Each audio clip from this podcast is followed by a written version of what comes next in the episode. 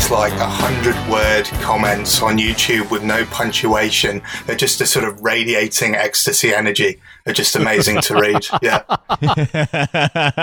like what if James Joyce, but now and just like absolutely addled by pingers.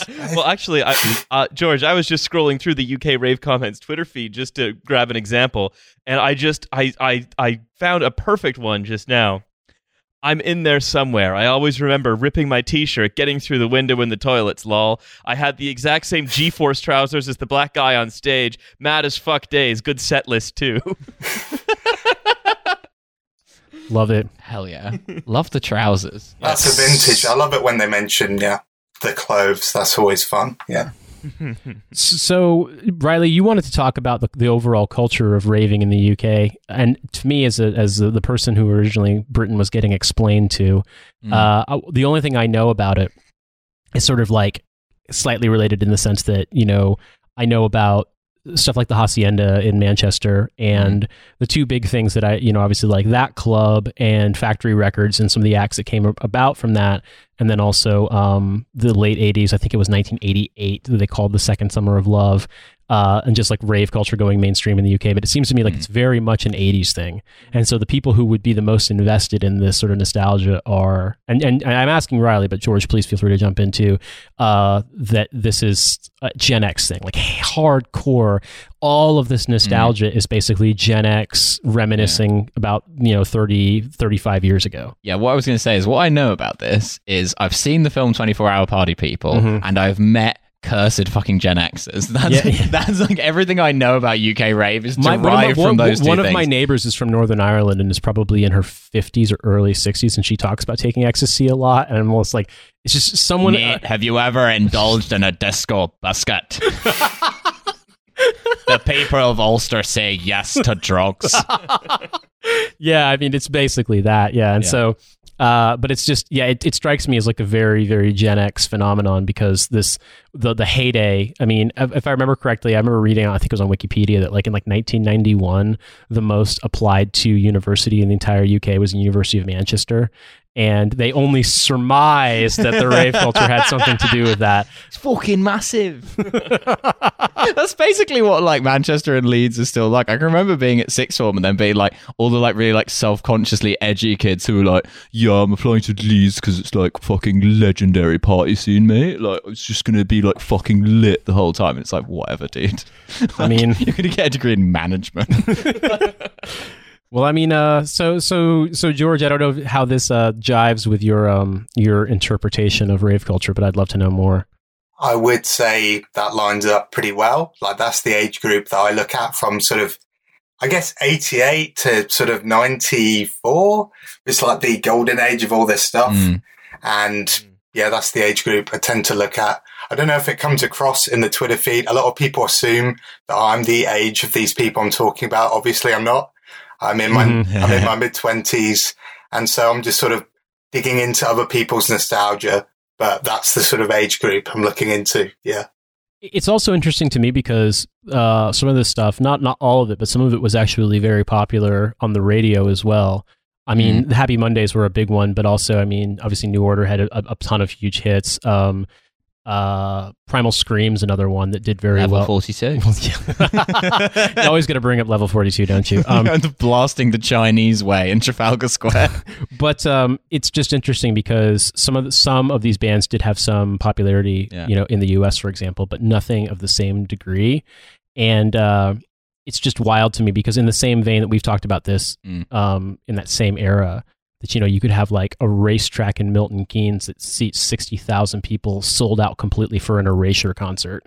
Yeah. Like what was popular, like it just And none of those people were gay, and they made it very clear in the comment when they oh bought the god, ticket. yeah, that's another so- story that I, I, I as a as a long suffering uh, British sort of synth music fan, have l- trolled through the comments on Erasure videos, and invariably people are like, I love this song, but I am not gay. it's just like you do realize that you could listen to. You don't have to like no no one no. One there's not like a, a like a screener on YouTube. Yep, there is.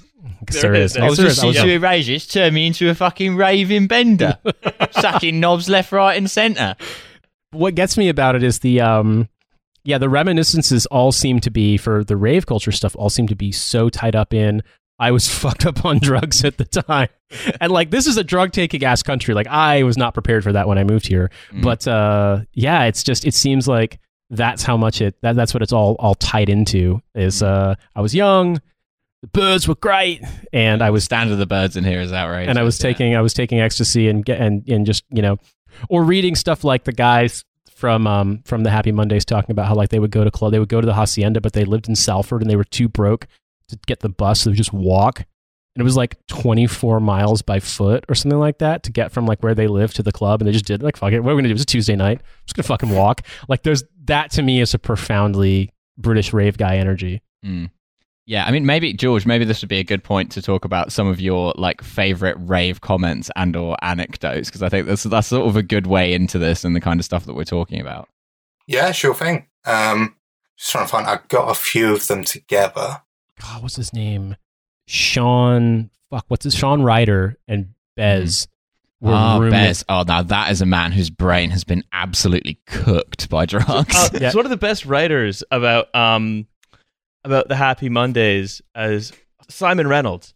Uh, Simon Reynolds, one of the best sort of, you might say sort of theoreticians and historians of the, of them in particular. So in that that Bez's role in the Happy Mondays was just to take drugs on stage Pretty much. and just get fucked Shake up. fucking maracas, Just- dance. Yeah. He was he was basically a um who's the guy from um OutKast who whose job was just to like uh there was a there was a similar guy who's just he was he was a hype man. Are you thinking he of Public Enemy, the guy with the clock? Um, oh, Flavor Flav. Flavor Flav. Flav. Yeah. no, no there's there's there was there was I mean, um, OutKast was just two guys, but maybe no, they had I'm uh, another one. I, I'll it'll it'll come back to me. But there was an, another guy who had like a sort of very British sort of a very sort of a self consciously British sounding like Br- British Fauntleroy sounding name. Well, in another Britanology Mhm. sort of crosscut to that, Bez was also on UK Pimp My Ride in the 2000s, something which we have also featured on Britanology, uh, where he had uh, Tim Westwood for him pimped out a London black cab, Bez then drove around in. I, I do sort of like like the idea that sort of they were so there was a generation of people that was so happy to be having a good time in this country as though the idea were just invented. Um that And then they got rid of it. yeah then they got rid of It it, like six years later.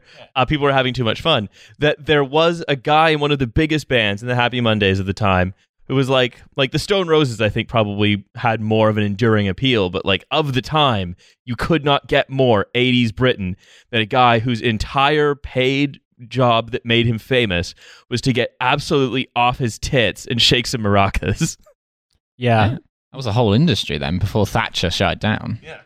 Wh- wh- what gets me about it too is is um when you see these guys like th- there isn't any pretense Mm. like in the US it, the way that people go about these sort of stories of like the, the the the drug use and the excess is always in the past tense it's always sort of Mhm. like oh yeah those were some dark days and, and, and here it's different is it people that like I- I wouldn't necessarily say it's pro drugs, but it tends to just be more like, yeah, it fucking ruled. Man, Yeah. the drugs were so good back then. God, I wish I could do that shit. And too bad my liver is broken. You know, that kind of a thing. Yeah, yeah, yeah. And uh, in Bez's case, it was hilarious to me. Is I don't know if you know this, Riley, but he actually ran for parliament, and he did, and he and he ran as a third party candidate in um, Wouldn't Sal- be the dumbest guy in there. Sal- Salford and Eccles constituency, and the person he ran against who won was Rebecca Long Bailey. So it all comes full circle. yeah, Salford and Eccles if Bez had won. Am I right? yeah that's right Um, uh, yeah, well, I, uh, so uh, George, have you got any primo comments for us? oh yeah, I do. I hope my readings of these do them justice. Let me. Suitably dramatic timbre. So I remember back at Helter Skelter in '92 when I took a dove mate. I was mashed. Me and the lads couldn't find the golf in the field after. Shit me, man, mental. Missed those dates. I'm working a nine to five now, and I hate my son.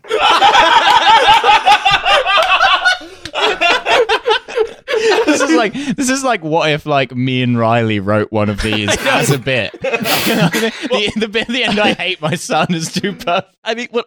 Oh God, what I love about this though, right, is that okay, my. Uh, American American hippies were kind of ruined by their summer of love, and it ruined the boomer generation because they got that.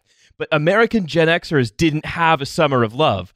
British Gen Xers did, and so they still hate their kids because of it, but they hate them with an entirely different tone, and because of how much they miss listening to Alternate.